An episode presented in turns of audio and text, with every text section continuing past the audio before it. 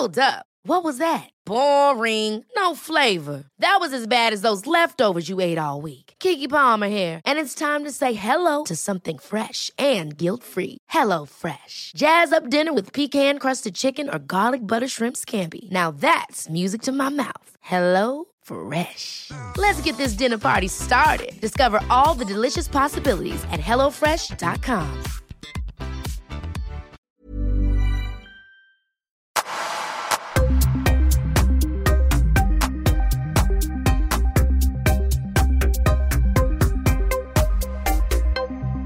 Hej och välkomna till Öppet sinne. Jag heter Paul Elvaje och det här är en Q&A i Öppnar mitt sinne.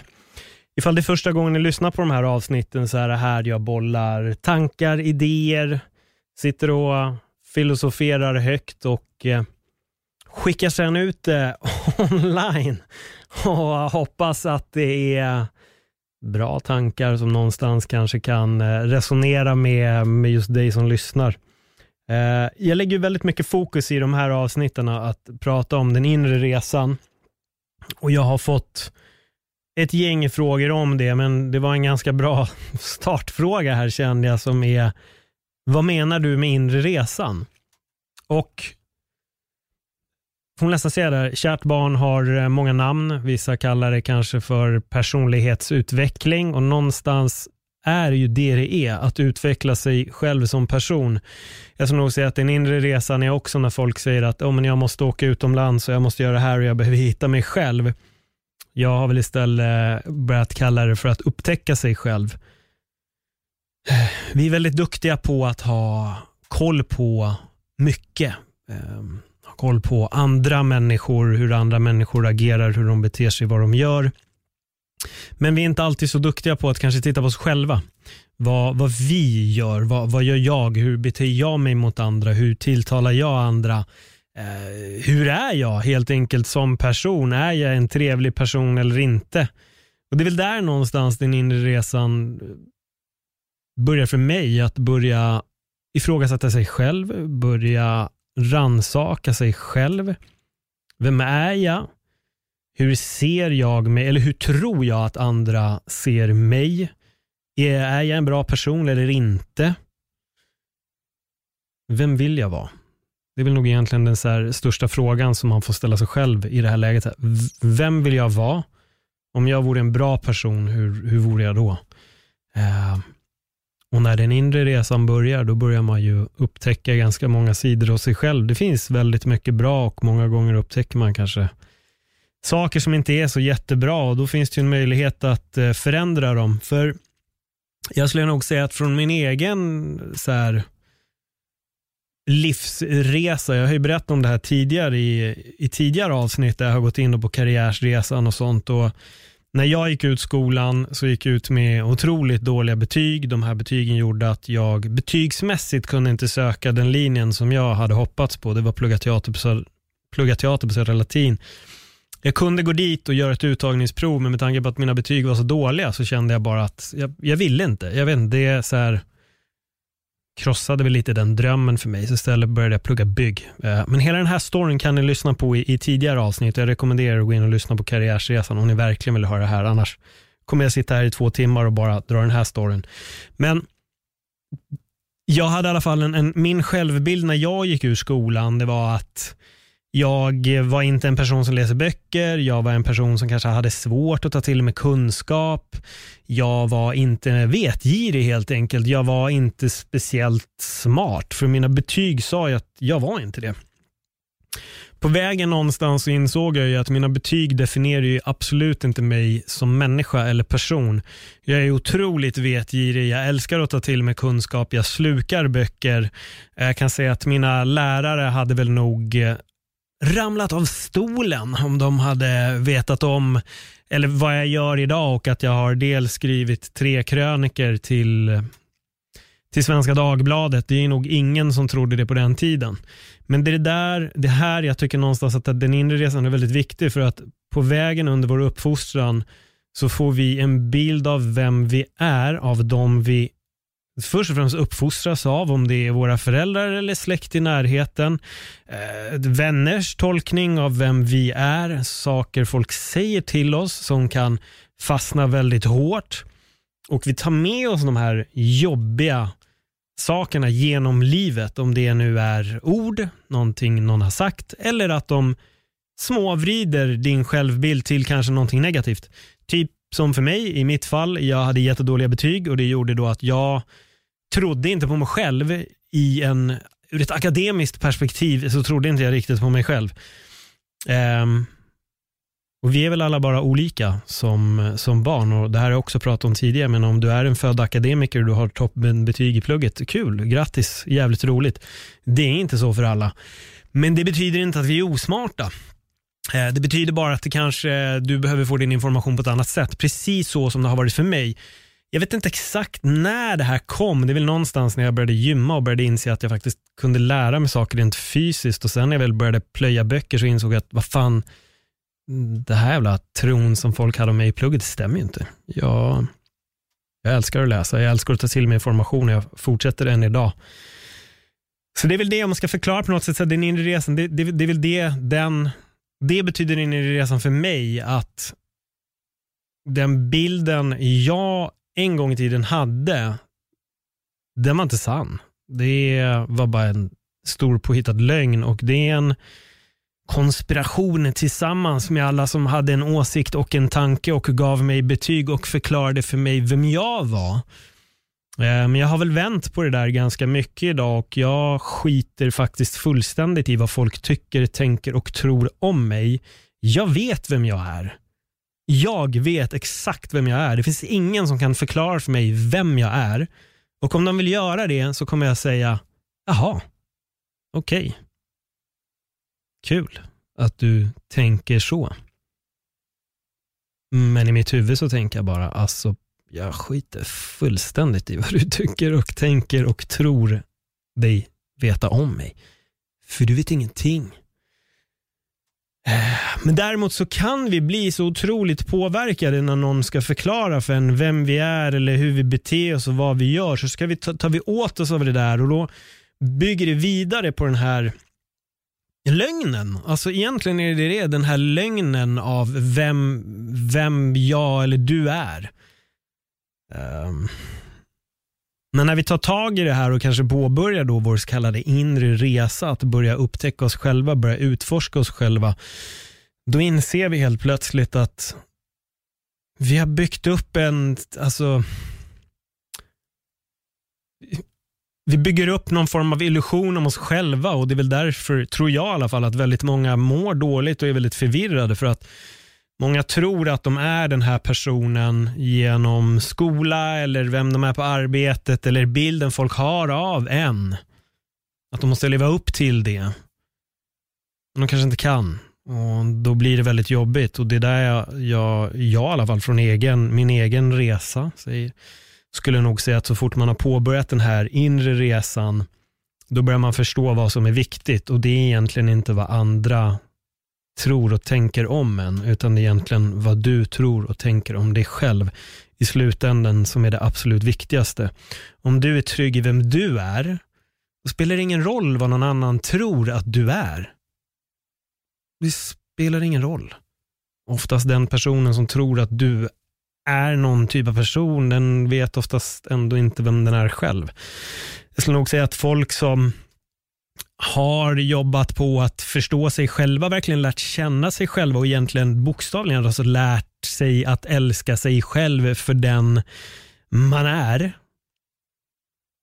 De sitter inte och dömer ut folk. Även om vi ibland alla gör det. Jag, ska, jag är inte perfekt där. Jag kan själv ha en åsikt och en snabb tanke om, om, om en person. Men jag tror ändå att när vi väl har hittat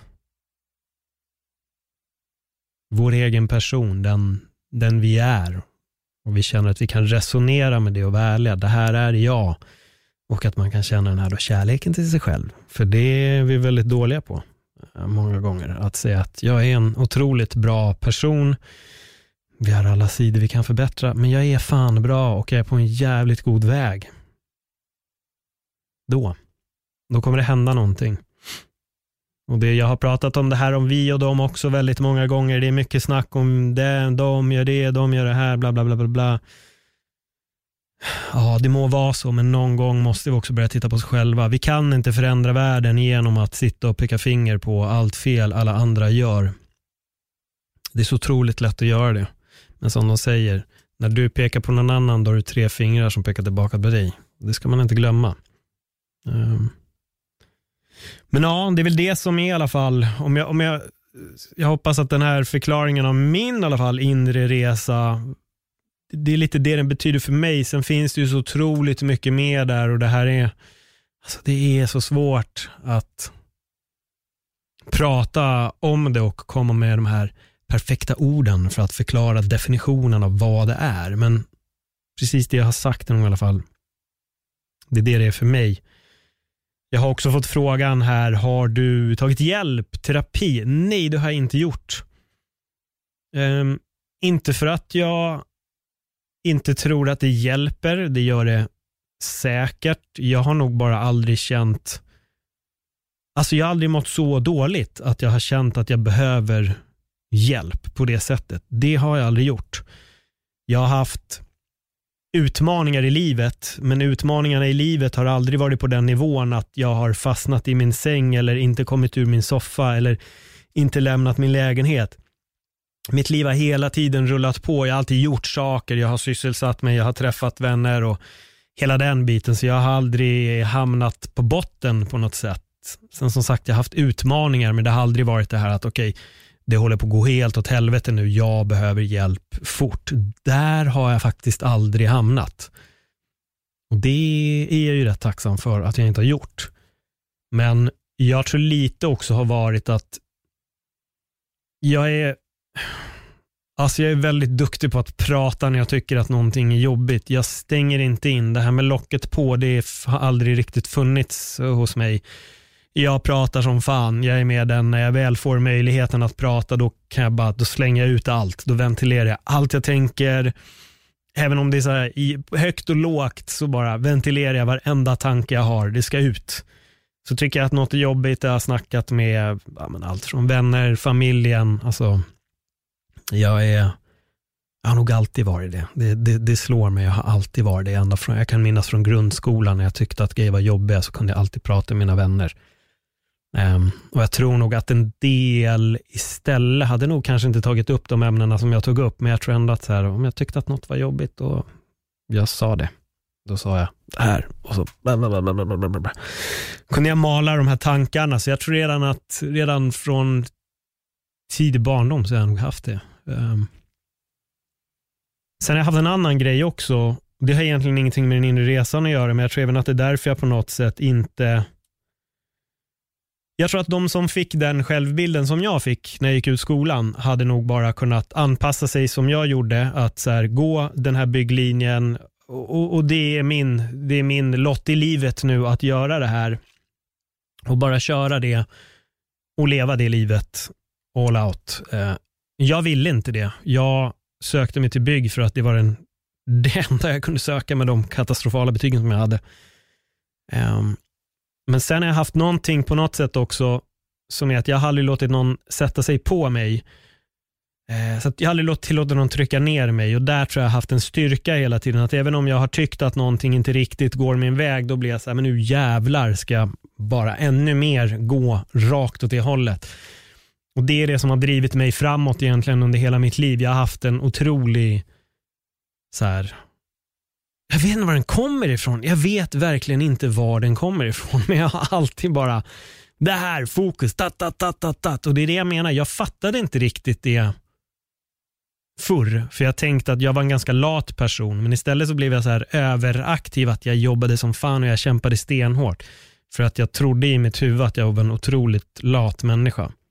Men sen när jag tittade på vad resultaten, saker som jag uppnådde under tiden så när jag backade bandet så insåg jag att oj jävlar, fan jag är ju extremt driven. Men faran med att tycka sen att man är driven, det är också att man blir ganska odriven. Och jag har halkat in i det några gånger. att Jag upplevde mig själv väldigt driven så att jag har till slut inte gjort någonting i en viss period för jag har bara lutat mig tillbaka. Och då är vi där, don't believe the hype. Det ska man ju aldrig göra. Men Ja, jag tror att det, det, är nog det bästa sättet att summera i alla fall den. Och Sen har jag fått frågan också, var det något speciellt? Den har jag fått från, från flera. Var det något speciellt eller varför började du din inre resa? Och eh, Jag vet inte. Jag har, jag har tänkt på det där så mycket. Var det någonting speciellt? Jag kan verkligen inte hitta det. Jag tror mer att för mig har det nog bara varit att det, det har varit små insikter som när jag blev intresserad av träning, när jag började gymma. Eh, det fanns inte jättemycket litteratur på den tiden om, om träning. Det fanns väl typ Pauluns bok om mat och så fanns det väl någon mer. Eh, och Jag tror jag köpte de här böckerna om, om kost, jag köpte någon bok om träning och jag plöjde igenom de här böckerna jättefort. Alltså det rör sig om bara så här, jag tror jag plöjde en, en bok på en eller två dagar och så hade jag läst flera böcker inom loppet av kort tid.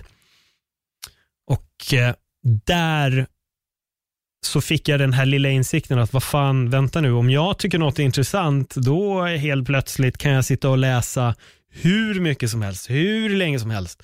Då tycker jag inte att det är tråkigt. Men när jag gick i skolan och jag skulle plugga till ett prov, då var det så här, okej, okay, medeltiden och då, vad fan lördag, då skulle jag kunna gå ut och så skulle jag göra det här och så skulle jag kunna göra det och sen vid sidan slut och där kom de till och så jag bara, vad fuck, jag har ju helt kommit av mig totalt i allt jag har läst och det, jag tror bara var att jag var inte intresserad. Alltså, och det har jag insett med mig. Om jag inte är intresserad, då har jag jättesvårt att ta till mig någonting. Jag behöver ha ett intresse. Någon behöver väcka ett intresse hos mig.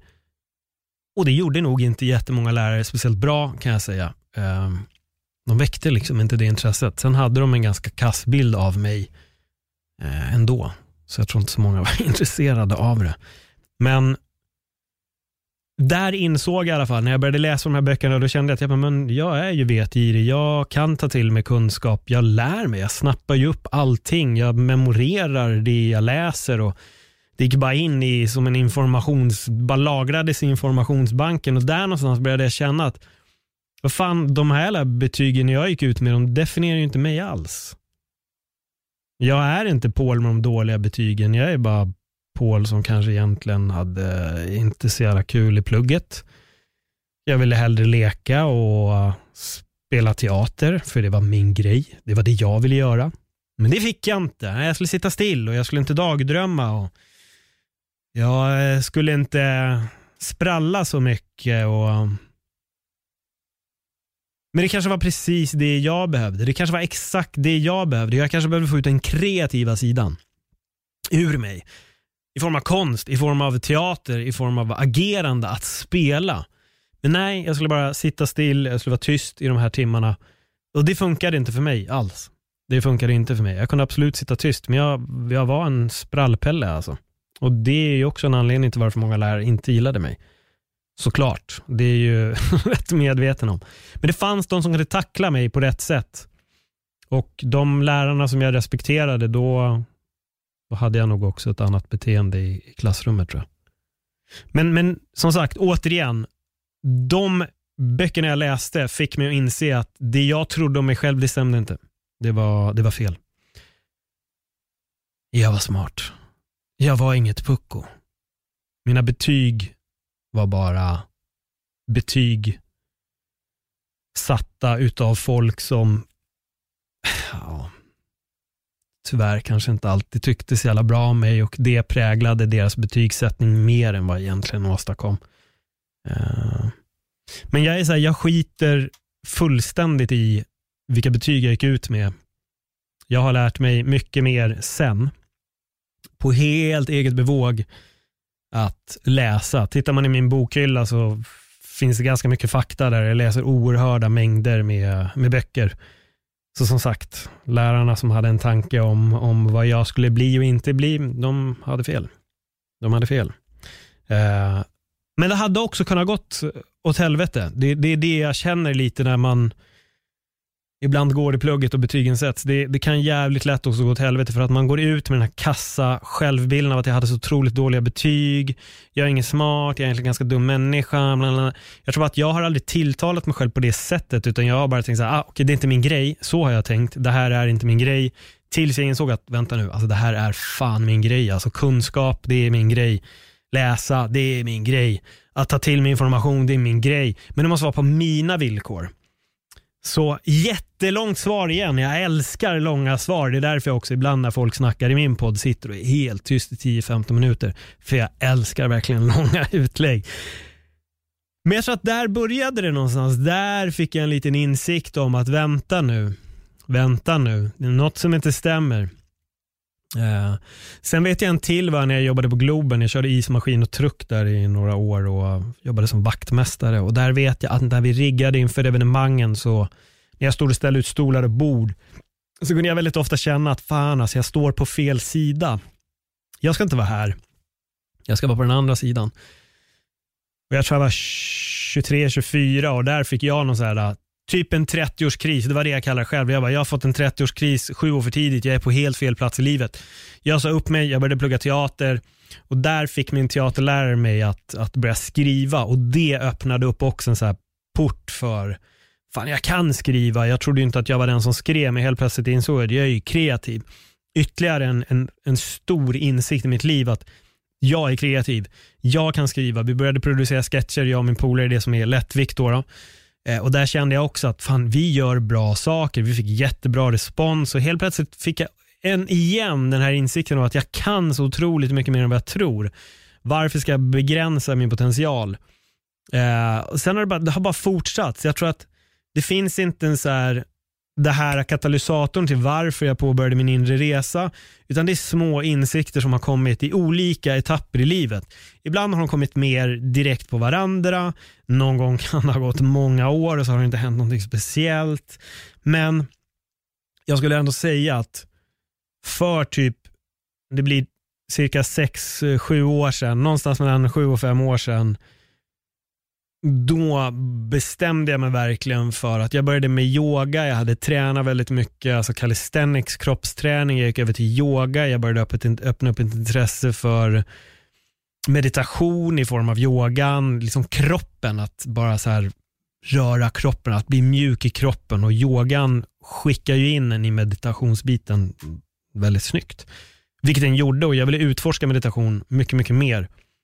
Så jag började läsa på lite om meditation, jag började prova meditation, jag upptäckte med Wim Hof, jag började med andningsövningar och där hände också någonting när jag började med andningsövningar. Då började jag utforska mitt inre mycket mer genom att sitta tyst och bejaka tankarna som kom. Att se dem, att reflektera över vad som kommer upp. Och Det här gjorde väl också att jag började titta bak i mitt liv och även upptäcka sånt som då med skolan till exempel eller att jag lärde mig och min teaterlärare som fick mig att skriva. Jag började inse väldigt mycket om mig själv och jag kunde även backa bandet om annat, alltså som var ännu längre bak, min relation till både mamma och pappa, vilket är, det är en bra relation. Men jag kunde börja titta på saker, jag, jag kunde börja se saker ur ett helt annat perspektiv.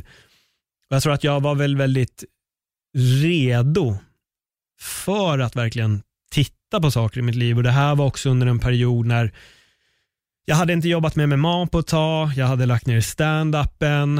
Eh, jag jobbade som personlig tränare men var alltså, hysteriskt trött på det yrket. Jag tyckte att det var sjukligt tråkigt. Jag hade jobbat som det i nästan tio år och jag kände bara jag måste göra något annat. Och Många mål jag hade satt upp för mig själv hade jag inte, jag hade inte nått dem. Jag hade inte kommit, jag hade inte kommit fram. Liksom. Så jag var tvungen att sadla om helt, så jag bestämde mig för att jag ska börja sälja abonnemang eh, på Telenor, för där jobbade min polare. Jag fick jobb på Mediamarkt i Nacka, jobbade där i några månader. Sen öppnade hela grejen upp sig då med Viaplay och kommentering och resten är historia. Nu sitter jag här idag. Men, men där var en tid i mitt liv då jag mediterade otroligt mycket. Jag ifrågasatte väldigt mycket i mitt liv. Jag ifrågasatte allting som jag hade kämpat för och kanske ändå inte riktigt nått fram. Och jag började tänka att men jag kanske bara nu ska ta ett vanligt kneg, jag börjar bli äldre. Men det gick inte. Jag, jag, jag gjorde det i några månader och det var kul första två månader men sen kände jag ju bara det bara kröp i kroppen. Jag måste göra någonting annat. Jag kan inte göra det här. Eh, det är den kreativa ådran i mig som bara börjar skrika. Jag vill vara kreativ. Jag vill, jag vill skriva. Jag vill ha intressanta samtal med människor. Jag vill bidra med någonting mer än bara ett vanligt jobb. Och det är, jag kan säga så här, det är så många gånger i mitt liv där jag har önskat att jag bara kunde ta ett vanligt jobb, ha en fast lön och bara rida ut i solnedgången. Men varje gång jag har försökt så bara, då mår jag inte bra. Det är de tillfällena i livet, då har jag också mått sämre. Jag tycker att jag bara kastar bort tid. Jag känner hur livet bara rinner iväg ur mig. All tid bara brinner upp på att jag står och gör något som inte tillfredsställer mig alls. Eh. Och där var det verkligen så här, äh, men nu jävlar, jag, jag, måste, jag måste djupdyka och ju mer jag började djupdyka i mitt förflutna, desto mer började jag bara upptäcka om mig själv och desto mer jag började upptäcka om mig själv så började jag också inse att fan, det finns så mycket jag behöver förändra här. Alltså jag är, jag är en helt okej okay person började jag inse, men många gånger har jag nog också varit jävligt komplex. Jag har nog varit en skit vissa tillfällen. Och då menar jag inte bara att jag varit det mot andra, jag kan lika gärna ha varit det mot mig själv. Eh, det är, det är en sån här om man har gjort resan, då vet man exakt vad jag menar med det här. Har man inte gjort det, då är det bara otroligt diffust. Det är som att förklara smaken av choklad till en person som aldrig har ätit choklad. Hur förklarar du det? Det är lite som i Matrix när han säger What does chicken taste like? Alltså, ja, vad smakar det egentligen? Alltså hur, hur förklarar man en smak för någon som aldrig har ätit det? Och Det är nog lite det som är det här med den inre resan. Det, det är komplext. Man, jag kan ge små nycklar och verktyg till hur man kan påbörja den, men det är mycket, mycket svårare att eh, förklara processen och mycket knepigare. Så jag hoppas i alla fall att ni har fått någon form av svar, liksom hur det började och allt det här. Sen den här tycker jag är rätt bra. Hur snabbt gick det att få in det som rutiner? Eh, ja, rutiner är ju är lite svårare. Jag skulle nog säga att den så kallade inre resan är ju aldrig, den tar aldrig slut. Den, den, är, den är för livet ut. Den pågår konstant. Och hoppar man på, jag skulle nog säga det här, den här båten istället för tåget. För ett tåg går ganska lugnt fram, men en båt är stormigt, ibland är det soligt och stilla av, ibland är det kaos. Um, och det är ju så med den inre resan. Den är, den är utmanande, den är jobbig. Men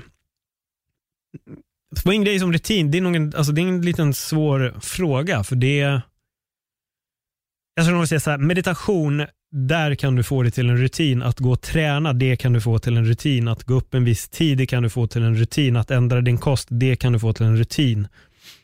Men saker man applicerar till sitt liv skulle jag nog säga, de blir inte rutin direkt, utan det är nog mer saker som man applicerar och man har dem där och om de uppfyller ett syfte under en längre tid, då stannar de.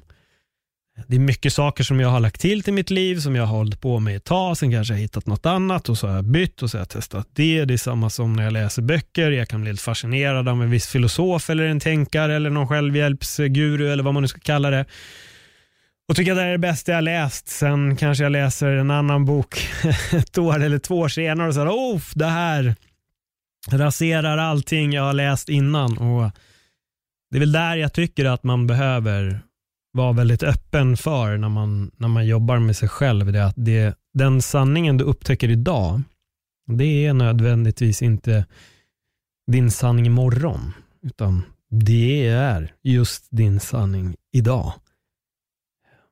Och det det har varit väldigt mycket för mig. Det har varit, jag lever väl i olika sanningar. Det enda som jag har insett just nu är att jag ska gå in på det här, för, för det, det, är en sak som jag tyckte var, för jag har fått lite den frågan här, i. en sak som jag tyckte var ganska jobbigt med den inre resan, det var att när jag väl påbörjade den på riktigt och började ifrågasätta så mycket, då började jag också inse att otroligt mycket är lögn. Och Det är egentligen lögner som jag har, har, har skapat. Jag har skapat lögner om hur en verklighet är eller hur en sanning ser ut eh, ur ett rent eh, politiskt perspektiv, rent eh, moral eller vad man nu ska säga. Och Jag började ifrågasätta moral väldigt, väldigt mycket under en period. Det, det gjorde jag oerhört mycket. Jag ifrågasatte moralen så mycket. Jag, jag kan ha lite svårt när folk ska säga vad som är moraliskt och etiskt korrekt. Vad är egentligen moraliskt och etiskt korrekt? det som är helt moraliskt och etiskt korrekt för mig behöver inte vara det för en annan person, men ändå ska vi förklara för alla vad som är moraliskt och etiskt korrekt. Och när jag började djupdyka i de här tankarna väldigt mycket, då, det blir jobbigt. Det, det blir intensivt. Sen tror jag också att det är för mig, jag älskar att tänka. Jag älskar att filosofera och jag älskar att gå djupt i vissa frågor. Eh, Därav är jag en hobbyfilosof om man säger så. Men jag älskar att djupdyka i komplexa ämnen. Och Jag gjorde det väldigt mycket under en period. Jag började ifrågasätta så otroligt mycket om hur hela samhället är uppbyggt, hur strukturen ser ut, rent hierarkiskt, rent politiskt, rent vad vi lagar och regler som vi lever under. Har vi fri vilja? Har vi inte det? Är vi verkligen fria eller inte? Jag började bolla många sådana här tankar med mig själv och med vänner och det det är rätt utmanande för min, min slutsats som jag drog under ett tag är att vi är inte fria alls. Vår frihet, det är en, nu är jag inte inne på fri vilja, nu är jag verkligen bara inne på vår frihet. Vår frihet är en otroligt stor illusion. Eh, jag tycker inte att vi är fria människor. En fri människa lever inte under lagar och regler. Och Här får man verkligen vara väldigt försiktig med vad jag säger. Jag menar absolut inte att man ska bryta lagar eller någonting. Inte alls. Men det finns vissa lagar och regler som jag tycker är väldigt snurriga om jag ska vara ärlig. Och Nu tänker inte jag sitta och dra en lista av vad jag tycker är väldigt konstigt. Men jag tycker inte det. Och frihet också för mig handlar om att om du är en fri människa, då går du inte till ett jobb du hatar fem dagar i veckan. Eh, en fri människa går till ett jobb den älskar fem dagar i veckan. Men om du går till ett jobb som du inte älskar och du är där fem dagar i veckan, år ut och år in, är du verkligen en fri människa då? Lever du ett fritt liv? Lever du det livet du vill leva? Jag skulle säga nej och det är nog därför jag inte kan jobba under vissa premisser. Det går inte för mig. Jag känner mig fången. Bokstavligen. Alltså, jag känner mig totalt fångad. Um, och Det var mycket sånt här, jag började nöta de här tankarna. Jag började är vi fria människor? Jag, bara, jag, jag tycker inte att vi är det. Uh, folk har en bostadsrätt och är belånade hos banken och du är skuldsatt upp över öronen. Du är inte fri. Det är hela tiden någon som har det, det, det är hela tiden någonting som håller dig fast. Total frihet är väl egentligen att vara helt skuldsanerad, alltså inte ha en skuld alls, inte vara beroende av någon annan utan leva helt bara som man vill. Eller jobba någonstans där man bara älskar att jobba. Alltså det, för det finns två sidor till det här. Du, du, du, man har hela tiden en fot inne och en fot ute. Och, och det är det som är, så ser vårt liv ut, så ser vår struktur ut. Men när folk ska förklara för andra vad som är rätt och vad som är fel, då är frågan hur fria är vi egentligen? Hur fria är vi egentligen då? Jag skulle säga att om du lever under de premisserna då är du inte en fri människa. Men vi tror det. Vi, vi många gånger tror nog att vi är mycket friare än vad vi är. Men börjar man rannsaka det riktigt ordentligt då är frågan, är vi verkligen det? Men jag är okej okay med hur det ser ut. Så det är inte som att jag sitter här, oh jag måste förändra något. Fan jag är inte en fri människa. Jag är extremt fri i mitt. Men det är nog också för att jag har brutit mig loss från det här att arbeta på ett arbete där jag inte är nöjd. Bara det har gett mig en otrolig frihet. Jag jobbar med något som jag älskar. Jag går hit av fri vilja. Jag tycker det är fantastiskt kul. Jag går upp på, eller jag går på natten och jobbar. Jag tycker inte att det är jobbigt. Ibland går jag upp tidigare, jag går och jobbar. Jag tycker det är fantastiskt kul. Men om det är en pina att gå upp, då är du inte fri, skulle jag nog säga. Där skulle jag dra gränsen för friheten. Om det är tråkigt och jobbigt, då är du inte en fri människa. Eh, men det här kan ni sitta och klura på. se vad ni själva tycker och tänker om, om det. Då ska vi se. Ska vi gå vidare med frågorna? Som sagt, långa utlägg, långa svar. Det här kommer bli ett fem timmars avsnitt känner jag. Det, vi får se. Men ni som redan har klickat på play, ni vet hur långt det blir. Jag som sitter här nu, jag har ingen aning. Då ska vi se. Nej, för sig, rätt bra. Jag har nog redan lite varit inne på det. Lite. Så här, hur såg ditt liv ut som liten, ung? Eh, hur gick tankarna då inför framtiden?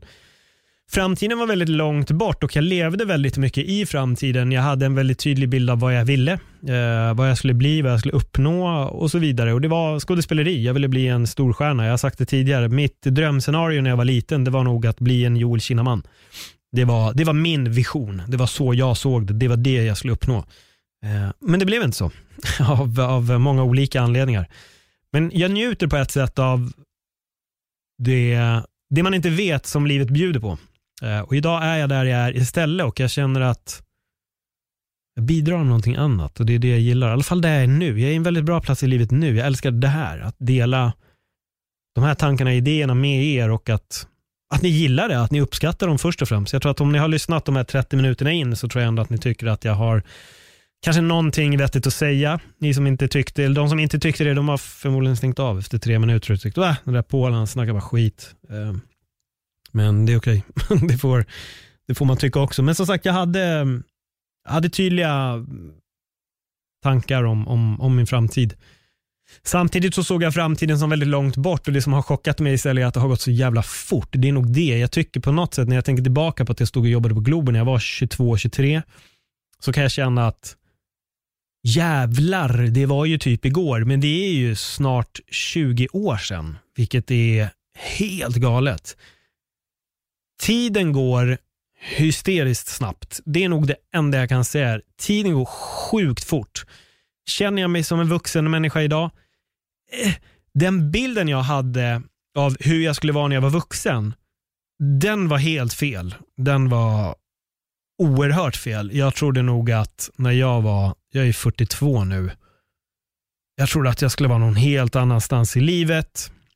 Eh, jag trodde nog att jag kanske skulle se ut på ett annat sätt. Jag, jag trodde att jag skulle ha andra åsikter och värderingar kanske. Jag vet inte. Sen helt plötsligt växte jag upp och jag har många gånger frågat mig frågan när blir jag egentligen vuxen? Jag har fortfarande inget bra svar på det. Jag har eh, vänner i min egen ålder. Jag har vänner som är under 30. Alltså, det är jättevarierat. Jag kan, jag kan umgås med folk i verkligen alla möjliga eh, åldersgrupper. Alltså jag har nära vänner och de har gästat min podd också. Som inte ens är fyllda 30 alltså. Eh, men jag tror nog jag hade en bild av att man är så vuxen, då umgås man med vuxna människor, så då gör man det här, för då är man vuxen och då är det ju vuxenlivet som gäller. Sen helt plötsligt när jag blev det som folk anser är vuxen så var jag så här, oj, shit, jag känner inte jättestor skillnad på det. Jag känner mig, jag tänker på ett annat sätt, absolut. Paul 22, Paul 32, Paul 42 har ju så olika tankar och värderingar eh, så där märker jag en, en gigantisk skillnad. Absolut. Men jag har nog också bara insett att det spelar ingen roll hur gammal du blir. Man blir egentligen, de, de, de, de flesta blir aldrig vuxna. De blir inte det. Vi är egentligen bara barn som har blivit äldre, som fortfarande gillar att leka, som gillar att gå ut och ha kul. Vissa gillar att kröka och knulla runt och Alltså det, det, blir ingen skillnad. Jag tror det var det jag såg också. Det var en fest där när jag jobbade på Globen. Folk var allt från så 40 till 60 år och bara raggade på varandra, var otrogna och knulla och jag var så här, ah, fan. Oh, är det så här det är att vara vuxen? Oj, det, det trodde jag inte. Man tror många gånger att oh, den här personen är vuxen och nu kommer den vara så klok och smart. Nej, Alltså jag kan säga att jag har träffat briljanta människor som är pensionärer och jag har träffat bokstavligen puckorna alltså, som är pensionärer också som är, är på ett stadie i tänket så de är som 15 år. Alltså jag har träffat fan, folk som är otroligt unga som har varit så mycket skarpare, haft mycket bättre värderingar, livsåskådning än de här vuxna människorna. Koppla aldrig ihop så här, ja men den här personen är så gammal därför, nej nej nej nej nej nej nej. Nej nej nej nej nej nej nej. Nej nej du kan träffa en 23-åring som är som en guru och du kan träffa en 70-åring som är som ett barn alltså. Um, så den här bilden av att vuxna ska vara bra eller göra rätt, alltså nej, nej, nej, nej, nej, nej, nej. Det finns de som gör det och det finns de som inte gör det. Men att alla gör det, det är bara så här, nej. När folk kommer, här, det är en vuxen människa, den borde veta. Vad borde den veta? Vad borde den veta? Men som sagt, min syn, ja, det är väl den. Jag hade en väldigt klar utstakad framtid och jag hade väl en ganska jag vet inte, kanske lite naivt tänk om livet kanske. Ja, kanske det jag hade. Ja, jag tror det. Sen insåg jag bara att fan vad tiden går fort. Och ja, den, eh, den flyger förbi. Det gör den ju. Ska vi se, när mådde du som sämst och vad orsakade det och hur kom du ur det? Oj, det där är, alltså jag har nog egentligen aldrig mått, som jag sa tidigare, jag har aldrig behövt terapihjälp. Eh, så, men jag mådde ju inte jättebra när jag förlorade min lillebror och det här är någonting som jag så har vidrört några gånger i min podd. Eh, men det var ju otroligt jobbigt, självklart. Det var fan inte kul. Det var det inte. Det var jättejobbigt. Och där mådde jag, ganska, där mådde jag väldigt dåligt. Eh, jag höll mig borta från jobbet i, i en vecka. Bara för att landa. Jag blev väldigt chockad när jag fick samtalet om att han hade dött. Eh, så det var ju såklart, det är nog den jobbigaste. Eh, det är verkligen en så riktigt jobbig stund. Jag tror också att hans bortgång var det som fick mig att omvärdera lite, att tänka att från och med nu ska jag bara göra saker som får mig att må bra. Jag ska inte um, jag ska inte sysselsätta mig med ett yrke där jag inte trivs. Och det var, där började jag verkligen tänka om rejält vad gäller det. Jag tror också någonstans att när, när, när det här hände så, det var en period när jag mediterade otroligt mycket. Jag mediterade på riktigt en timme om dagen, eh, vilket jag har kommit helt av mig nu. Eh, men jag var på något sätt väldigt lugn i mig själv när det här hände. Jag var otroligt ledsen och jag har aldrig varit den som, för mig att gråta, det är samma sak som att skratta och jag har uppmuntrat det flera gånger här på den med. Om, om jag känner sorg, då kommer jag gråta. Eh, jag kommer inte sitta och spela cool eller liksom någon stark sida. Det måste ut. Det är för mig jätteviktigt. Om du är ledsen, gråt. Det behöver komma ut. Eh, så jag var väldigt ledsen under några dagar. Det var jävligt jobbigt. Jag fick tänka mycket. Jag vet också att när det var verkligen som intensivast så brukade jag sätta mig och meditera. Jag kommer ihåg det att 20 minuter in i meditationen så kunde jag bara känna hur hjärnan började slappna av. Eh, och jag kunde hålla mig så på något sätt lugn och rationell under allt kaos liksom, som ändå, ändå var. Ja. så jag vet inte, inget bra svar. Hur kom jag ur det? Alltså ja, jag eh, jag föll in i det så pass mycket som man behöver, men som sagt, jag har aldrig jag har aldrig hamnat under isen på det sättet. Det har jag aldrig gjort. Och jag är redan lite varit inne på varför jag, jag inte har gjort det. Um, så det är nog inget, där, där kan jag inte ge så mycket mer svar på frågan. Sen har jag en följdfråga på samma fråga. När mådde du som bäst och hur tog du dig dit? Um, det där är nog lite varierande. Jag skulle säga att i perioder mår jag verkligen otroligt bra och allting känns bara tipptopp och det är oftast en mix av många olika ingredienser.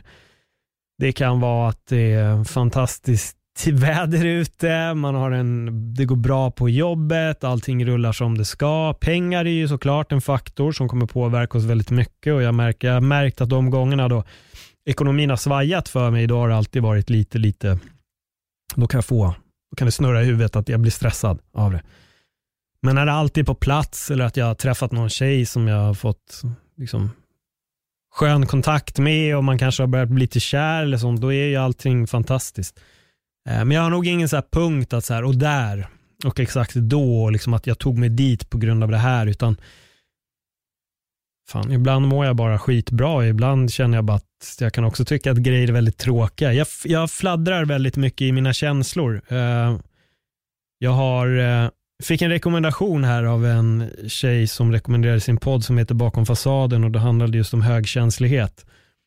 Då sa hon, du borde lyssna på den, du kommer nog få lite svar. Jag tänkte absolut, jag lyssnar på den.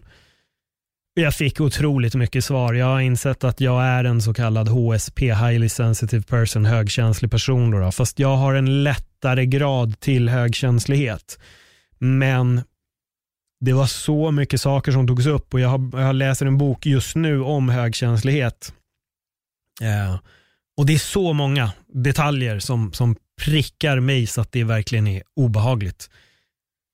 Eh, en av dem är att högkänsliga personer tar in mycket mer information än då icke högkänsliga personer och det jag tror att det är runt 20 procent av befolkningen är högkänsliga. Resten tillhör då bara jag ska inte säga att alla bara tillhör det normala, men, men vi, vi särskiljer just nu bara högkänsliga från, från resten, då runt 20 procent. Och det som jag dels snappade upp ganska snabbt och verkligen känner mig jätteträffad av, det är att vi tar upp otroligt mycket information. Om vi är på, vi säger till exempel att om jag går på en fest, eh, och det här har jag verkligen känt under hela mitt liv. Om jag går på en fest så har jag koll på allt. Jag har koll på varenda människa som är där. Jag har koll på alla konversationer som pågår i ett rum, mer eller mindre. Jag uppmärksammar precis allting som händer exakt när det händer. Samma om jag går på en restaurang och äter så hör jag andra konversationer. Jag sitter med ett halvt öra i många olika konversationer. Jag lyssnar, jag reagerar på servitrisen. Allting som pågår, det sitter, den informationen sitter jag och tar in. Och eh, det här har ju stört såklart väldigt många. Just för att jag är så jävla uppmärksam på allting som händer. Jag är som en radar. Och Det fick jag höra tidigt. Jag har fått höra det här redan när jag var 15-16 år. Att så här, kan du fokusera på mig? Det är du och jag som är här och fikar. Och Jag vet att eh, ex-flickvänner har inte alltid heller tyckt att det är så kul när jag hela tiden har, har uppmärksamheten på allt. Och Det betyder inte att jag inte har uppmärksamheten på den person jag är med. Det har jag. Det är bara att jag samtidigt hör allt annat. Och när jag läste det, då kände jag så oj jävlar, det där är, det är fan mig jag alltså. Och sen kan jag bli väldigt trött. Och Det här var också en sak jag läste, vilket jag blev bara full i skratt. Jag har ett ganska stort behov av att sova. Jag behöver sova ganska mycket. Jag behöver sova runt mellan 8 och 9 timmar per dygn, annars så är jag ganska trasig. Eh, och högkänsliga personer behöver sova väldigt, väldigt mycket för att de tar in så otroligt mycket information. Och Det finns en positiv och negativ sida i det här och det negativa är just det att jag tolkar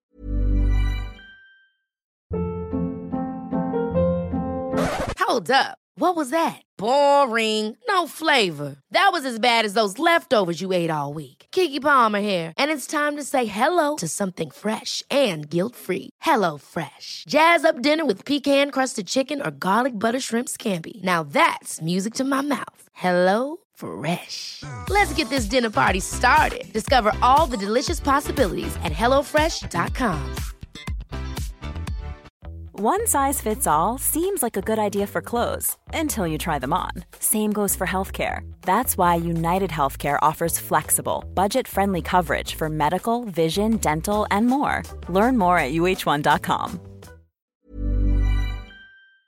in otroligt mycket när jag pratar med folk så tolkar jag in så himla mycket i tonen de använder. Jag, jag tolkar in jättemycket. Och det har varit väldigt jobbigt för mig. Det är någonting som jag, liksom, jag har förstått att jag gör det, men jag har inte förstått varför jag gör det. Eh, så eh, jag vill tolka in mycket detaljer i, i, i, saker folk säger och sen när jag bemöter det beteendet eller det tonläget vid nästa gång, då kommer jag direkt börja dra slutsatser i eh, Eh, vad den här personen tänker, vad den vill, så har jag börjat utvärdera, börjat koppla ihop alla trådar. Liksom. Och Det här är jobbigt. Det här är en sida hos mig som jag tycker har varit väldigt, väldigt jobbig. Jag önskar att jag kunde vara mycket, mycket mer avslappnad i det. Och Det är något jag har fått jobba väldigt mycket med, för jag har ändå förstått den här sidan. Den har jag fattat. Och jag har försökt jobba med det. Nu när jag läser om det så får jag svar på väldigt mycket om mig själv och det har känts otroligt skönt. Eh, men som sagt, jag har nog en mildare variant av den här högkänslighetsbiten. Eh, för när jag läser om vissa fall så är det, det är så långt ifrån mig man kan komma. Eh, för jag är ändå en otroligt extrovert person, men jag har också ett otroligt behov av att vara för mig själv. Och det är någonting, de som känner mig, de vet att jag har ett otroligt behov av att inte vara bland folk ibland. Har jag varit på semester med vänner i en vecka, då behöver jag nästan en vecka hemma med ingen alls. Jag behöver bara få vara i fred. Eh, när jag har kommenterat MMA och sånt en natt så kan jag tycka att det är ganska jobbigt att prata dagen efter för att jag, min hjärna går på högvarv. Eh, men det är väl det. Att jag har insett, det är en sida som jag verkligen har, har insett med mig själv. Och det är något som jag har, det här är något som jag har tacklats med otroligt mycket under, under många år. Just den här sidan har varit den har bokstavligen varit ett helvete, för jag har verkligen inte förstått mig på den. Det här med mina känslor och hur jag tänker och hur jag kan, jag kan tokanalysera saker som jag har råkat ut för. Människor jag har pratat med så kan jag bara studera och sen bara analysera sönder eh, saker. Och det är någonting som jag verkligen behöver coola ner ganska mycket. Och jag har börjat bli bättre på att göra det. Och där insåg jag även att när jag mediterade väldigt mycket så slutade jag att överdrivet analysera saker. Desto mer jag mediterar, desto mindre behöver jag analysera. Desto mindre jag mediterar, desto mer går jag och analyserar och tänker och funderar och liksom, ja, analyserar ibland sönder saker. Så det är väl en, en, en sån här grej som jag fortfarande jobbar på. Ska vi se, jag tror att jag har avklarat den biten. Jag måste bara kolla här.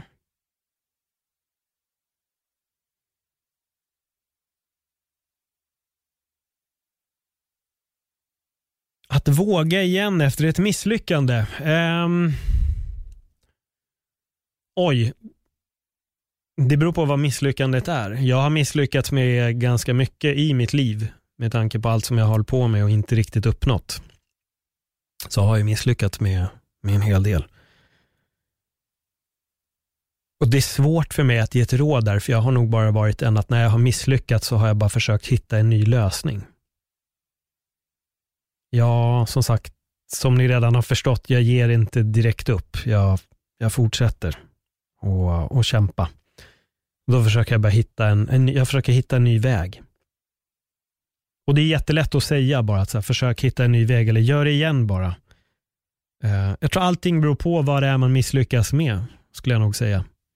Men om jag tar ett så konkret exempel, då, då blir det svårt.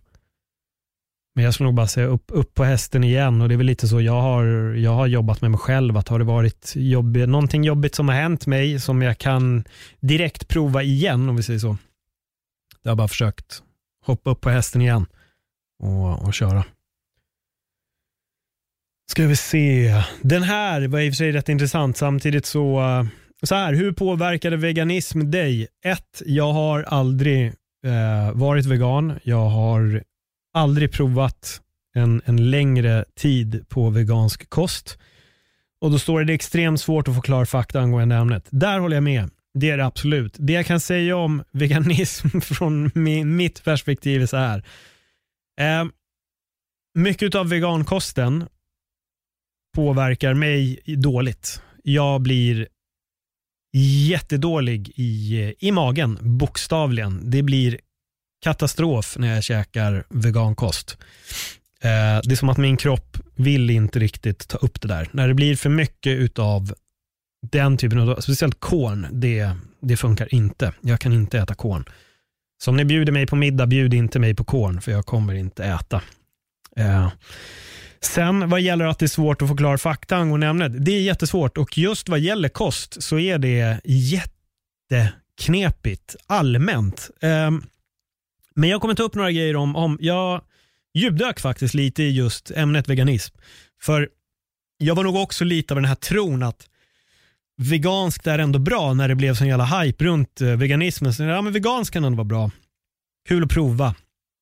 Uh, jag insåg ganska snabbt att det funkade för min kropp. Ju mer jag har lärt mig om, om kosten senaste tiden så tycker jag att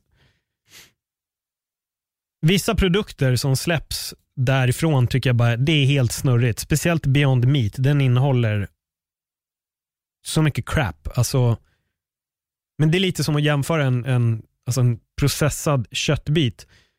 Eh, jag äter inte det. Jag ska inte säga att jag aldrig äter det. Jag skulle kunna gå till McDonalds och käka det kanske en gång per år. Men, men det är verkligen ett otroligt undantag att jag går och gör det. Jag går hellre till ett bra hamburgerställe där man får riktigt kött, bra kött det köttet jag äter, jag ser till att det är naturbetat, ekologiskt, bla bla bla, hela den biten. Jag har koll på vad jag trycker i min kropp. Sen, jag älskar sött, jag älskar pizza. Det är jag helt öppen med. Jag äter crap ibland också, men det får bli någon gång ibland. Men när jag började djupdyka lite i vegangrejen, det som var ganska intressant som jag hittade på YouTube, det var ex-vegans, ex-veganer som berättade om sin upplevelse om att vara veganer och det var otroligt många som hade mått dåligt på det. Eh, det hade inte funkat, vissa hade blivit sjuka, kvinnor hade blivit av med sin mens. Alltså det var det fanns väldigt mycket konstiga historier runt det här. Um, så jag är skeptisk till grejen. Vill man göra den, go for it. Testa. När det gäller kost så har jag varit väldigt tydlig med det här många, många gånger. Det finns inte en, en diet som funkar för alla. Det gör inte det. Jag kan äta väldigt mycket kött. Jag får inget problem av det. Det finns nog de som får samma problem av kött som jag får av vegankosten. Eh, det finns inte en kosthållning som funkar för alla. Däremot så tror jag på en balanserad, en balanserad kosthållning. Jag skulle nog säga skit i det som inte är bra. Alltså skippa socker. För det där är också något som är väldigt, väldigt, väldigt snurrigt. Jag ser många sitta och göra veganska bakelser i tron om att det är nyttigt. Men det behöver det inte vara. Det kan fortfarande vara otroligt mycket socker i den där skiten. Så bara för att du gör vegan brownies, det betyder inte att du kan äta det varje dag. Absolut inte. Ehm, så det är en väldigt snurrig syn om det och sen så finns det väldigt mycket halleluja runt veganism. Och jag, ja, och det här är något jag alltid har gjort. Jag drar öronen åt mig på allting när det blir på tok för mycket halleluja. När det börjar, då känner jag direkt det är någonting här som inte stämmer. För det finns ingenting som är halleluja för alla. Det gör inte det. Jag har tränat så många olika träningsformer. Jag har älskat vissa av dem, andra människor har hatat det jag har gjort och jag hatar andra grejer som andra människor gör. Det funkar inte för mig. Jag tycker inte att det är kul. Jag går inte igång på det när jag går till gymmet. Jag blir inte stimulerad. Jag behöver göra det här. Vi är alla olika individer och det är det jag tycker är så viktigt att man ska ta med sig den här kostgrejen. För när det gäller veganismer, de kommer slänga upp massa info om att oh, kolla här hur bra det är, kolla, kolla här hur bra det här är, det här är så bra bra. Och så finns det en studie som visar den exakta motsatsen. Eh, jag har till och med hört att det finns de som gör studier så att forskningen ska nå ett visst resultat. Når den inte den, då släpps inte studien, vilket jag tycker är lite obehagligt. Och sen har vi den här eh, dokumentären Game Changer som bara är det absolut bisarraste jag har sett på många, många år. Det är en, en film som bara är smockad av skitsnack, rakt av. För mig, när man påstår att rödbetsjuice kommer öka din styrka med 15%, vilket inte är sant någonstans. Det det visar sig i forskning är att den potentiellt kan öka din uthållighet med 15%. Det och öka din styrka med 15%, det är jättestor skillnad. När den här, ah, vad fan heter han, jag tappar hans namn bara, han som gjorde, han som ligger bakom filmen. När han går och blir intervjuad i brittisk tv, då presenterar de honom som UFC World Champion. Han har aldrig varit världsmästare i UFC. Han vann Ultimate Fighter och han gick några matcher i UFC och that's it. Han har aldrig varit nära en titel. Men att han sen sitter i den här sändningen och bara håller med om att han har varit UFC World Champion. Alltså, gå och lägg dig. Om en sån person sitter där, och för jag tog upp det här, då var det en kille som sa, ja men de kanske bara gjorde fel i, i tv. Nej, jag jobbar inom den här branschen. Om jag ska presentera en person, då frågar jag, kan jag presentera dig som det här? Då säger personen antingen ja, eller så säger det nej. Han har sagt ja på den frågan, för de har frågat honom, för det var ett sånt var stort program.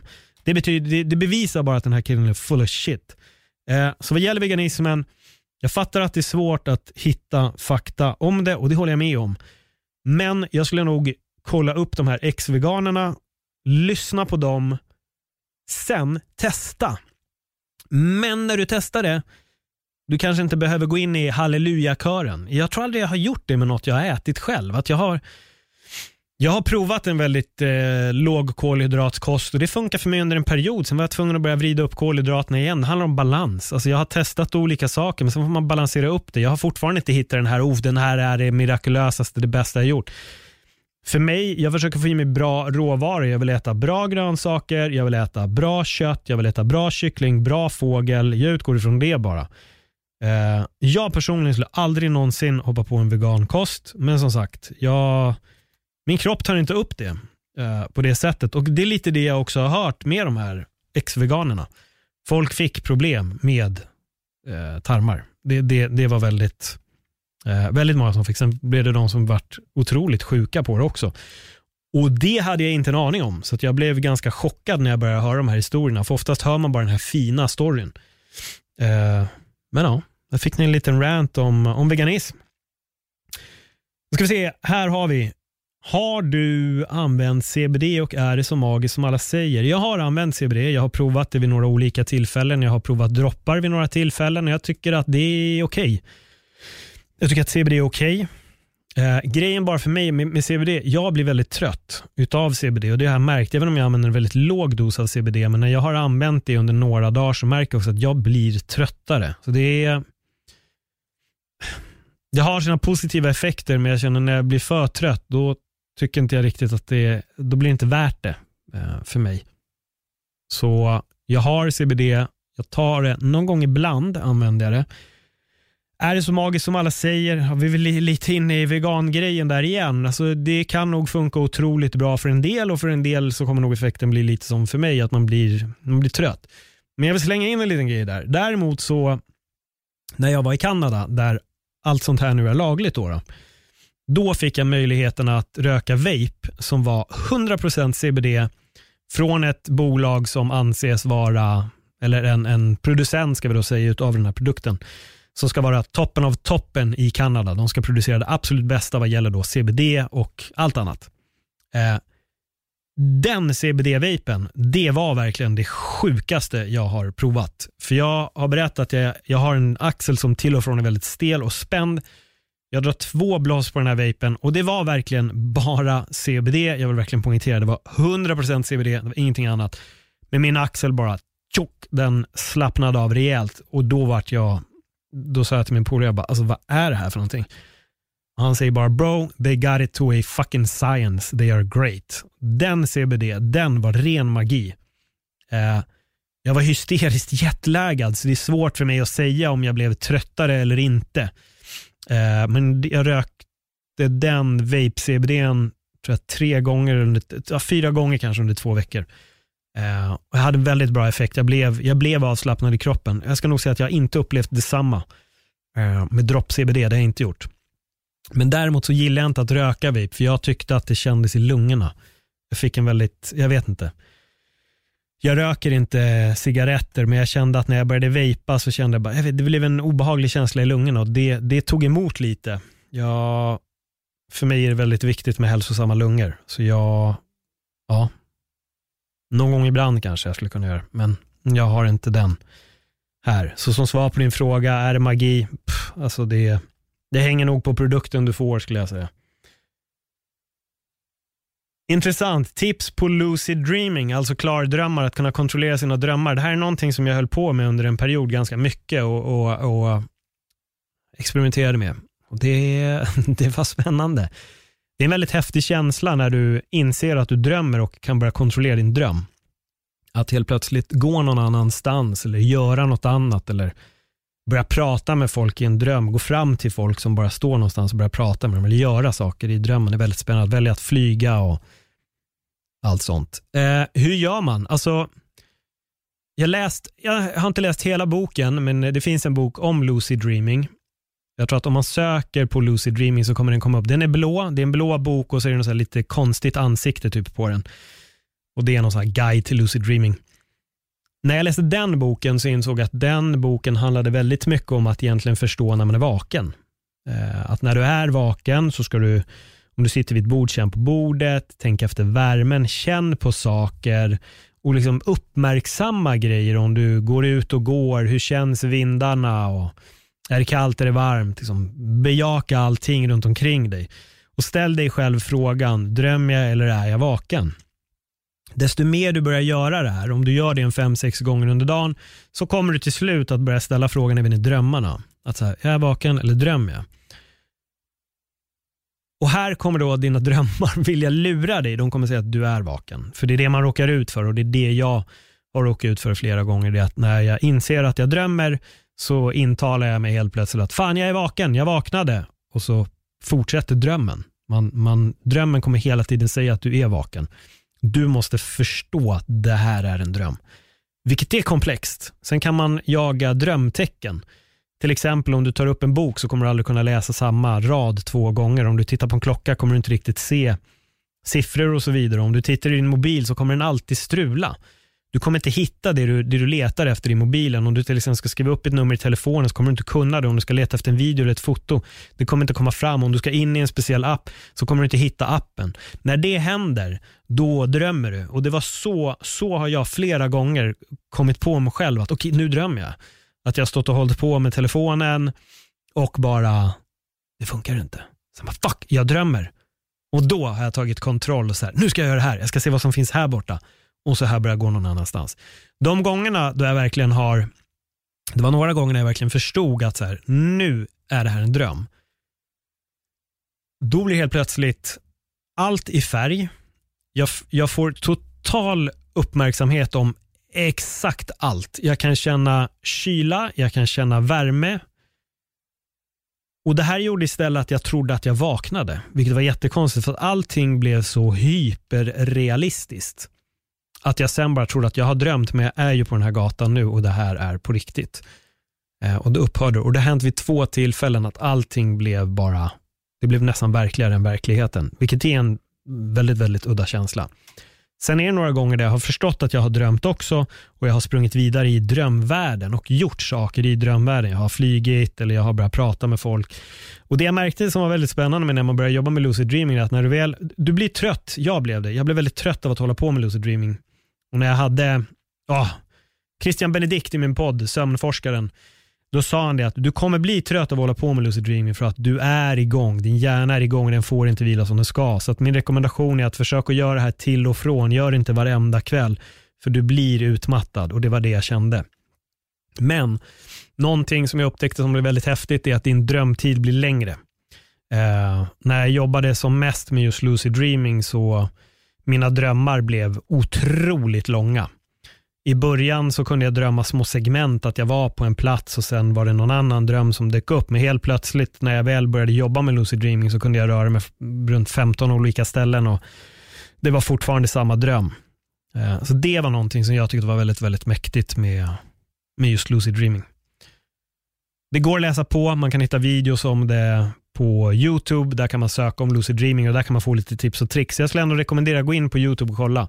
Och vill man verkligen, det finns böcker också om det som man kan läsa. Men jag tror man kan hitta ungefär samma info genom att lyssna på videos, andra människor som har eh, hållit på med, med lucid dreaming. Ska vi se om jag har några mer frågor här. Dina tankar kring att vara lycklig? Ja, det är en eh, väldigt bra fråga. Eh, Ja, men det är väl lite det jag varit inne på. Jag skulle nog säga att vara lycklig, det är ändå att hitta ett jobb där du mår bra. Eh, Var i en relation där du trivs. Jag tror att det är för många som är i relationer som de egentligen inte vill vara i. Eh, man är missnöjd i relationen. Är du missnöjd i din relation så kommer det gå ut över allt. Jobbar du på ett dåligt jobb kommer det gå ut över din bra relation och så vidare. Alltså det är viktigt att hitta Leva en vardag där du är tillfredsställd. Leva en vardag där du är glad, där du är lycklig, där du mår, där du mår bra. Det är nog det absolut viktigaste för att hitta lycka.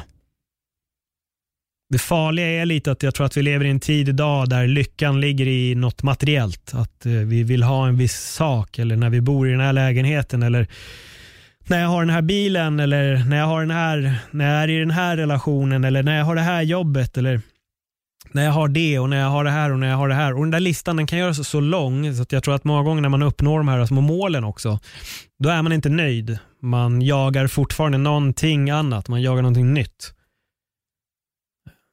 Men lyckas skulle jag nog säga primärt är hitta ett jobb som du gillar att gå till och sträva efter att hamna i en relation där du mår bra. Om du är i en relation där du mår dåligt, lämna den. Om du är på ett jobb där du inte mår bra, dra därifrån.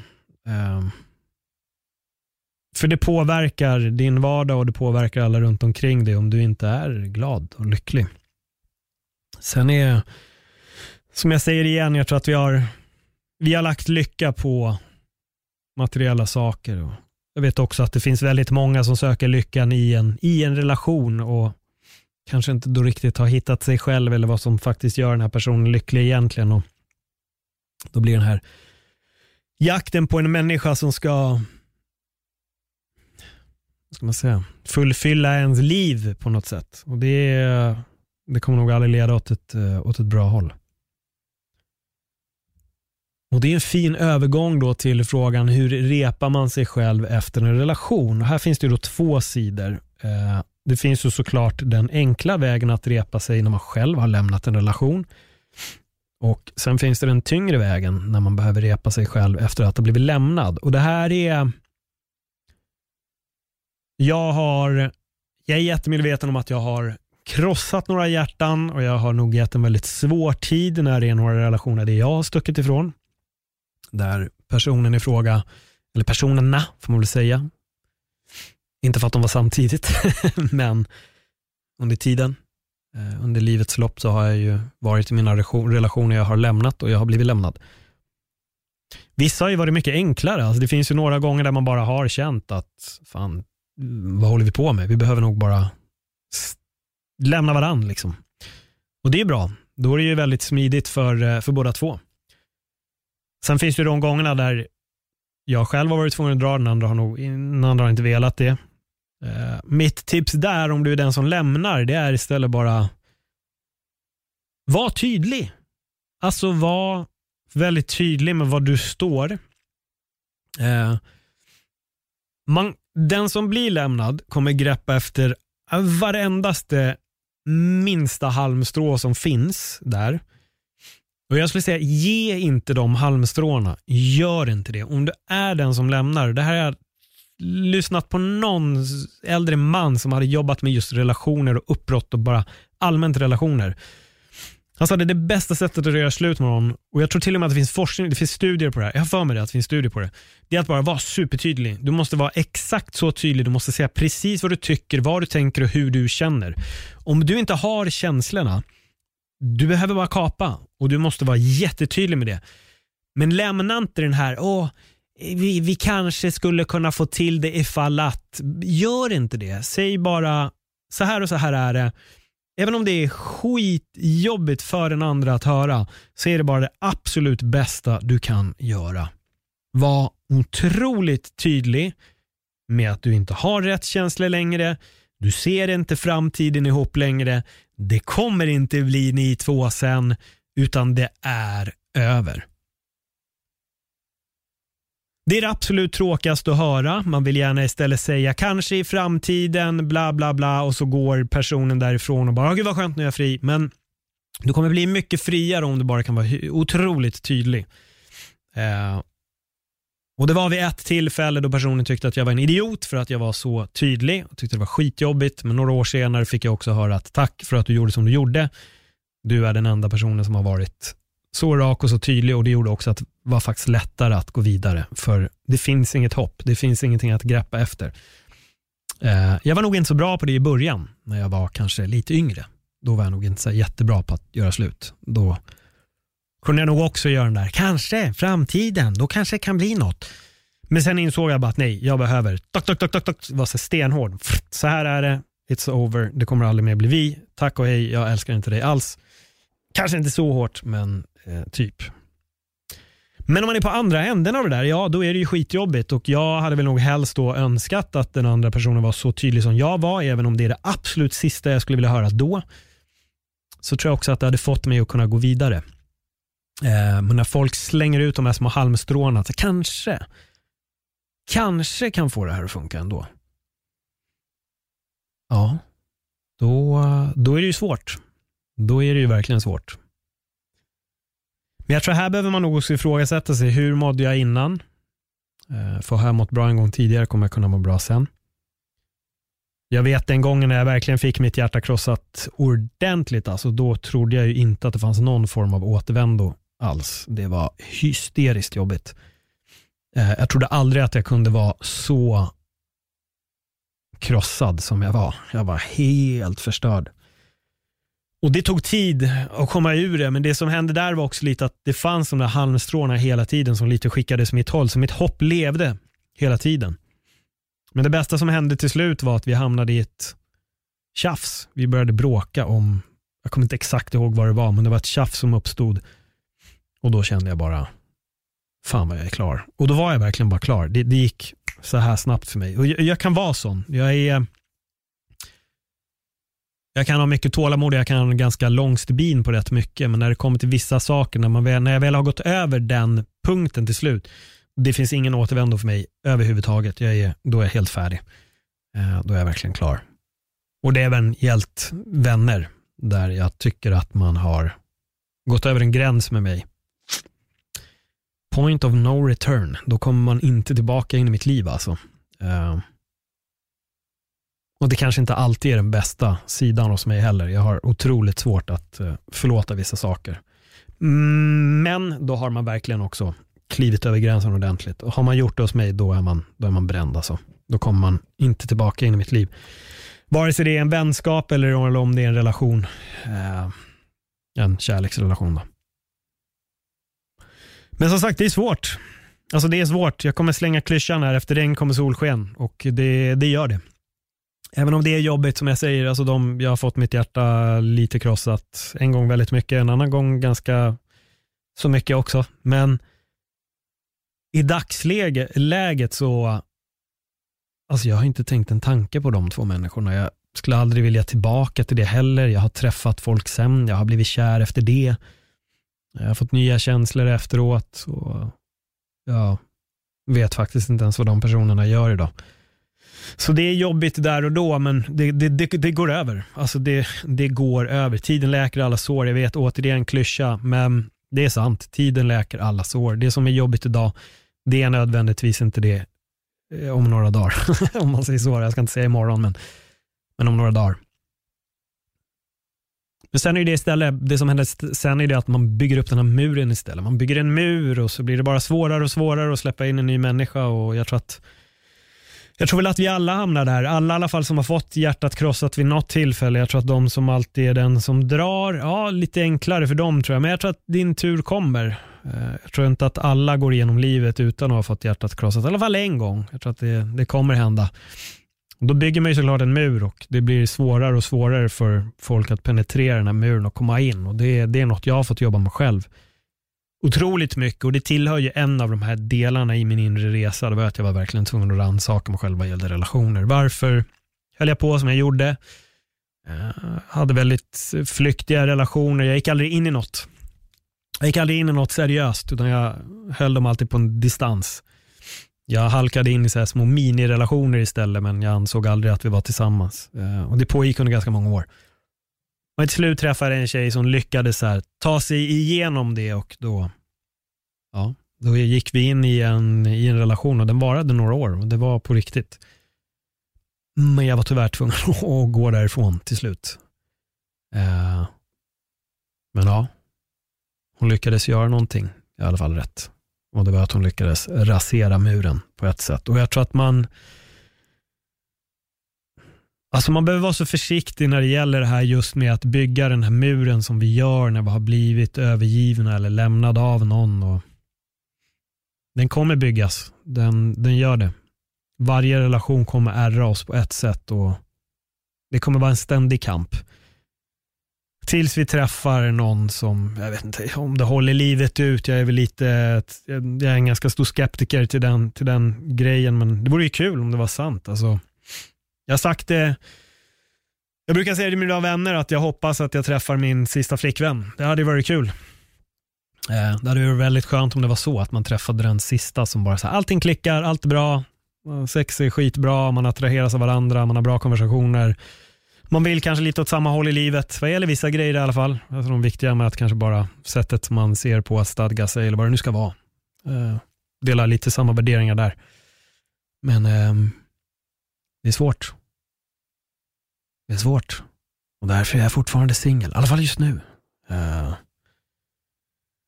Men det är alltså kärlek. Kärlek är svårt. Jag har pratat om det. Jag tycker att om, om ni inte har hört eh, avsnittet med mig och Helene Olsson så tycker jag att ni lyssnar på det. För där bollar jag och Helene verkligen kärlek och, och jag är otroligt öppen om mitt. Hon och jag har pratat tillsammans. Det är ett eh, otroligt bra. Det är verkligen så en, ett av mina favoritavsnitt.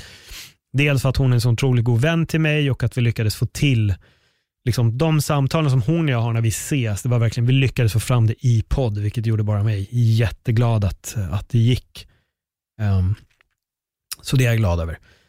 Men som sagt, kärlek, det är komplext och kärlek kommer alltid utmana oss. Är det någonting vi alla vill, det spelar ingen roll vad vi tänker politiskt eller vilka åsikter vi har. De kan, de kan liksom diffa åt alla möjliga håll, men alla vill vi till slut bli älskade och vi vill bli kära.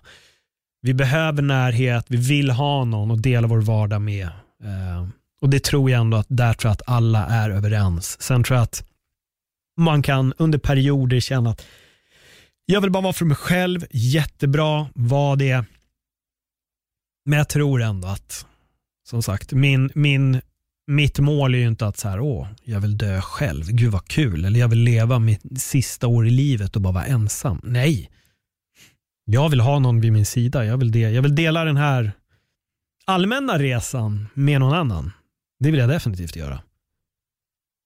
Men jag vill dela den med rätt person, för det är någonting som jag ser så är det också att väldigt många bara nöjer sig med att ah, men det är okej, okay. den här relationen är okej. Okay. Vi har barn ihop, vi har ett hus ihop, vi delar på amorteringarna. Ah, varför ska vi inte vara här? Det, det för mig, och då är det där igen, vad det jag menar med det. Om du är i en dålig relation, lämna den. Om du är på ett dåligt jobb, lämna det. Det går inte att sitta i en dålig relation om, om kompromissen är att vi har kids ihop. Alltså jag är skilsmässobarn, det är okej. Okay. Det är alltså hellre skilda föräldrar än en relation som är skit. Um. Ja, det är nog det. Jag kan fortsätta och bara rabbla grejer om, om det, men jag tror ändå att det här är slutpunkten på, på kärleksbiten. Jag har fått en, en, en fråga till. Vad innebär det att vara vaken? Och hur ser du på konspirationer? Ja, det är jättemycket konstigheter som händer just nu i världen och just nu bubblar det ju utav så kallade konspirationsteorier. Vad är sant? Vad är inte sant? Och så vidare. För mig att vara så kallat vaken, det är inte att tro på konspirationer. Eh, jag vet att många som är i den snackar om att ah, jag är woke ni andra sover, ni andra är får och hit och dit. För mig att vara vaken eller det, det, är något annat. Det är väl mer det att kunna se livet i sin helhet, att kunna titta på, på saker utifrån. och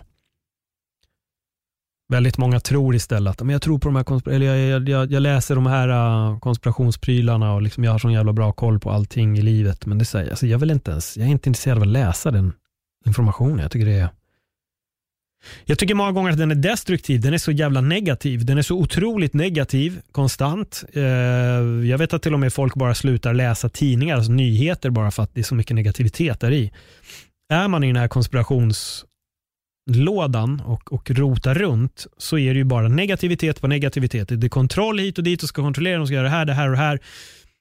Du är en skit i slutändan och så det här och det här mörkas och det här mörkas och sen eh, Alltså, när folk delar saker på Instagram eller Facebook där det står till exempel mainstream media då, typ Aftonbladet, Expressen, respektive tidningar i andra länder. De skriver inte om det här. Varför gör de inte det? Men de gör det. De, de skriver om de här grejerna som de här människorna menar att de skriver inte om det. Men de här människorna vet inte det för att de själva har blivit indoktrinerade att inte läsa den vanliga dagspressen för att där de sitter och tittar så säger de att de styr dig och all information där är fake, den är inte på riktigt. Här hittar de riktiga sanningen. Och så säger de att det här står inte mainstream media, men det står. Och det var jättemånga som gjorde det. Det var någon, det var någon nu får vi backa ganska många år här. Det här kan till och med vara allt ifrån liksom fem till åtta år bak. Så det var Någonstans i Mellanöstern så var det väldigt mycket människor som hade dött. Jag vet inte om det var en bomb som hade gått av eller om det var fler bomber eller om det var folk som hade gått in och skjutit någonstans. Men det var väldigt många som dog. Och otroligt många skadade. På Facebook sitter folk och skriver varför skrivs inte det här i Aftonbladet? Varför skriver de inte det här i Expressen? Varför skriver de inte Och det var många som bara slängde ut de här påståendena, att det här står inte där. Men alla medier hade skrivit om det. Alla medier hade skrivit om det här. Men personerna som skrev det läser inte medierna. missar att det står där och läser någon annanstans att det här skriver inte medierna om. Men alla medierna har skrivit om det. Just nu är det otroligt mycket om Epstein, eh, vilket alla medier skriver om. Eh, ja. Eh, är det att vara vaken, att eh, sitta och läsa allt sånt och tro att hela världen är en komplott? Om du tycker att du är vaken då, go for it. Ehm. Jag tycker väl mer att vaken för mig handlar väl mer om att ha påbörjat sin inre resa, se att världen kanske inte är perfekt. Jag har sagt, kanske aldrig i den här podden jag på, men jag brukar säga att idag så gillar jag att sätta mig på läktaren och se cirkusen som pågår. Och det är hela världen. Hur allting pågår politiskt, sociala medier, folks åsikter, folks värderingar och hela den biten. Jag vill bara, jag sitter på läktaren och bara tittar. Jag ser galenskapen. Jag vill förändra mig själv och jag vill leva mitt liv så gott det går. Eh, det är det. Det, det, är bara, det är bara det jag vill göra. Jag, vill, jag kan se de här grejerna och jag ser bara galenskapen. Men jag ser också hur folk är där inne och blir totalt manipulerade. Och tyvärr alltså, många som sitter i den här då så kallade konspirationsgrejen är otroligt manipulerade och har verkligen noll koll på att de är det. För att de själva går under premissen att jag är vaken och du är inte det. Eh, var skeptiker, ifrågasätt allt. Det är det jag gör. Jag ifrågasätter jättemycket hela, hela tiden. Och Jag tror det är därför jag inte tror på de här grejerna. Därför så är jag lite så, nej herregud igen. Alltså det är som det här, alltså det här är så hjärndött. Bara, det här vaccinet. De ska alltså injicera oss med ett chip som kommer ha koll på var vi är. Det kan vi inte gå med på. Det här chippet vill vi inte ha. Du har en mobil. Det är, där har du chippet. De behöver inte, det är ingen som behöver injicera ett chip i dig. Du har en telefon. Du har sociala medier där du platsdelar var du är. Du tar foton på dig själv hela tiden. Du tar selfies konstant. Du fotar dig med dina vänner. Du taggar dem. Du platstaggar dig själv när du är någonstans. Alltså, det behövs inte ett chip. I dagsläget behövs det inget chip för att veta var du är. När du har satt på din telefon och vet de exakt var du befinner dig. När du använder ditt kreditkort så vet de exakt vad du har köpt. De vet allt redan om de vill veta. Och varför är du så jävla viktig att de vill veta det om dig? Det är så befängt för mig. Ja, oh, de ska injicera ett chip så de vet vad det är. Du har haft en iPhone i tio år. Folk vet exakt vad du är. När du går ut och går en promenad och delar med din jävla runkeeper som att de inte vet vad du har... Men alltså... Det, alltså det är det här. Det är det här jag går igång på, att folk inte tänker steget längre. Ah, de vill injicera ett chip. Om du är rädd för det där chippet, vad gör du med en smartphone? Om du är rädd för chippet, varför har du en smartphone? Om du tror att staten vill kontrollera dig bara för att ha, bara för att ha en mask över ansiktet. Gå naken då, hela tiden. Nej, alltså om man frågar mig, det där är inte att vara vaken alls. Det där är bara att du fortsätter ner och du låter bara någon annan kontrollera dig under premissen att du är vaken. Uh. Och om vissa av de här grejerna stämmer, vad spelar det för roll i slutänden? De kommer få igenom det om de vill. Så vad spelar det för roll? Om några av de här sakerna, galenskaperna ändå stämmer, vad, alltså det kommer gå igenom då, ändå. You're fucked i alla fall. Du är ändå fucked. Sånt här har cirkulerat sedan alltid. Sedan alltid tid. Ja, de vill kontrollera dig. De vill göra det här. De! De där borta. De!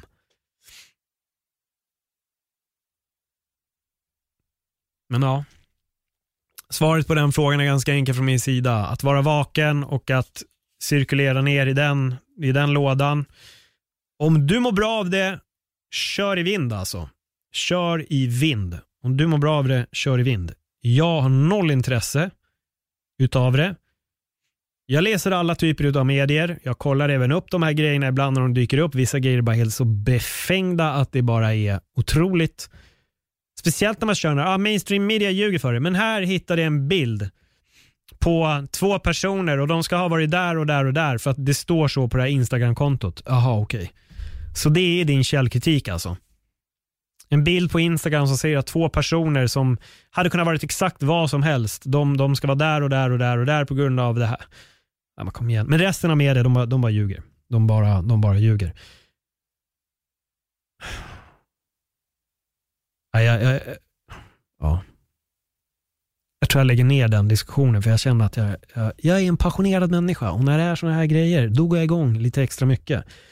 Eh, jag tycker det är bortkastad tid att sitta och, och snurra ner i den lådan. Läs filosofi, läs annat och försök att hitta en bra väg i livet. Det är nog det jag skulle säga istället och det är väl där den inre resan för mig blir viktig. Den inre resan handlar om hur du kan förändra dig själv och på så sätt må ett ännu bättre liv. Men sök dig till rätt information. Med det sagt så måste jag bara säga att jag fick lite frågor om böcker. Eh, jag, kan jag rekommenderar det här många gånger, men jag skulle rekommendera en sida som heter School of Life på YouTube. För att de har dels jättebra videos om alla möjliga små ämnen. Men de har någonting som jag gillade väldigt mycket. Det är just det att de har om filosofi och de bryter ner filosofer, alltså förklarar filosofen vad han stod för, vilka tankar och värderingar han hade, vad hans filosofi representerade och så vidare. Den har jag suttit och tittat på väldigt mycket och den har också gjort att jag hittar filosofer som jag sen har börjat läsa. Så kolla upp den. Jag vill även rekommendera Don Miguel Ruiz, Fyra grundstenar till ett bättre liv. En av de bästa böckerna som jag har läst och jag tror att när man har påbörjat resan, då tror jag att man kommer förstå den här boken lite, lite bättre. Eh, det tar tid, men, men läs mycket. Läs, läs varierat. Jag har läst romaner som har gett mig insikter om mig själv och om livet som har, har chockat mig. Sen har jag läst faktatunga böcker också. Jag läser allt jag kommer över, allt som väcker mitt intresse. Men till och med Stephen King ibland kan också leverera visdomar. Um, men ja, jag skulle nog säga det. Läs mycket, läs varierat och uh, börja utforska dig själv. Börja ifrågasätta dig själv som människa. Eh, är du så bra som du tror? Och hur var egentligen din barndom? Hur var din skolgång? Du, och kom ihåg, du är inte dina betyg som du fick i skolan, även om de var bra eller dåliga, du är fortfarande inte dina betyg. Du är inte det dina vänner säger att du är. Du är du, men du måste förstå att du är du och det är där den stora och komplexa resan börjar. Du måste lära känna dig själv. Det är inte lätt, men du har chansen att börja nu. Nu har vi nått vår ände. Så jag kommer att eh, säga så här. Om ni vill, följ mig jättegärna på Instagram, att Skriv till mig där om ni vill att jag ska ta upp någonting speciellt i de här eh, avsnitten som är öppnar mitt sinne. Skicka gärna några ord till mig om ni nu ändå har lyssnat på den här en och en halv timmen av den här podden. Skriv till mig på Insta, jag är väldigt nyfiken på, på vad ni tycker och vad ni tänker om, om det jag har sagt här. Uh, för jag sitter ju här och pratar för mig själv, helt tomt i det här rummet. Men det är du som har lyssnat, så dela några ord. Finns det något speciellt som du tycker var intressant? Tycker du att jag snackar skit? Har du någonting eget som du bara vill, vill bolla med mig? Hör av dig. Det, det uppskattas jättemycket. Med det sagt så får jag också säga, dela gärna podden på era sociala medier, prenumerera på den om ni kan och ratea den gärna. Så säger jag tack för den här gången och ha en fantastisk dag. Hej då.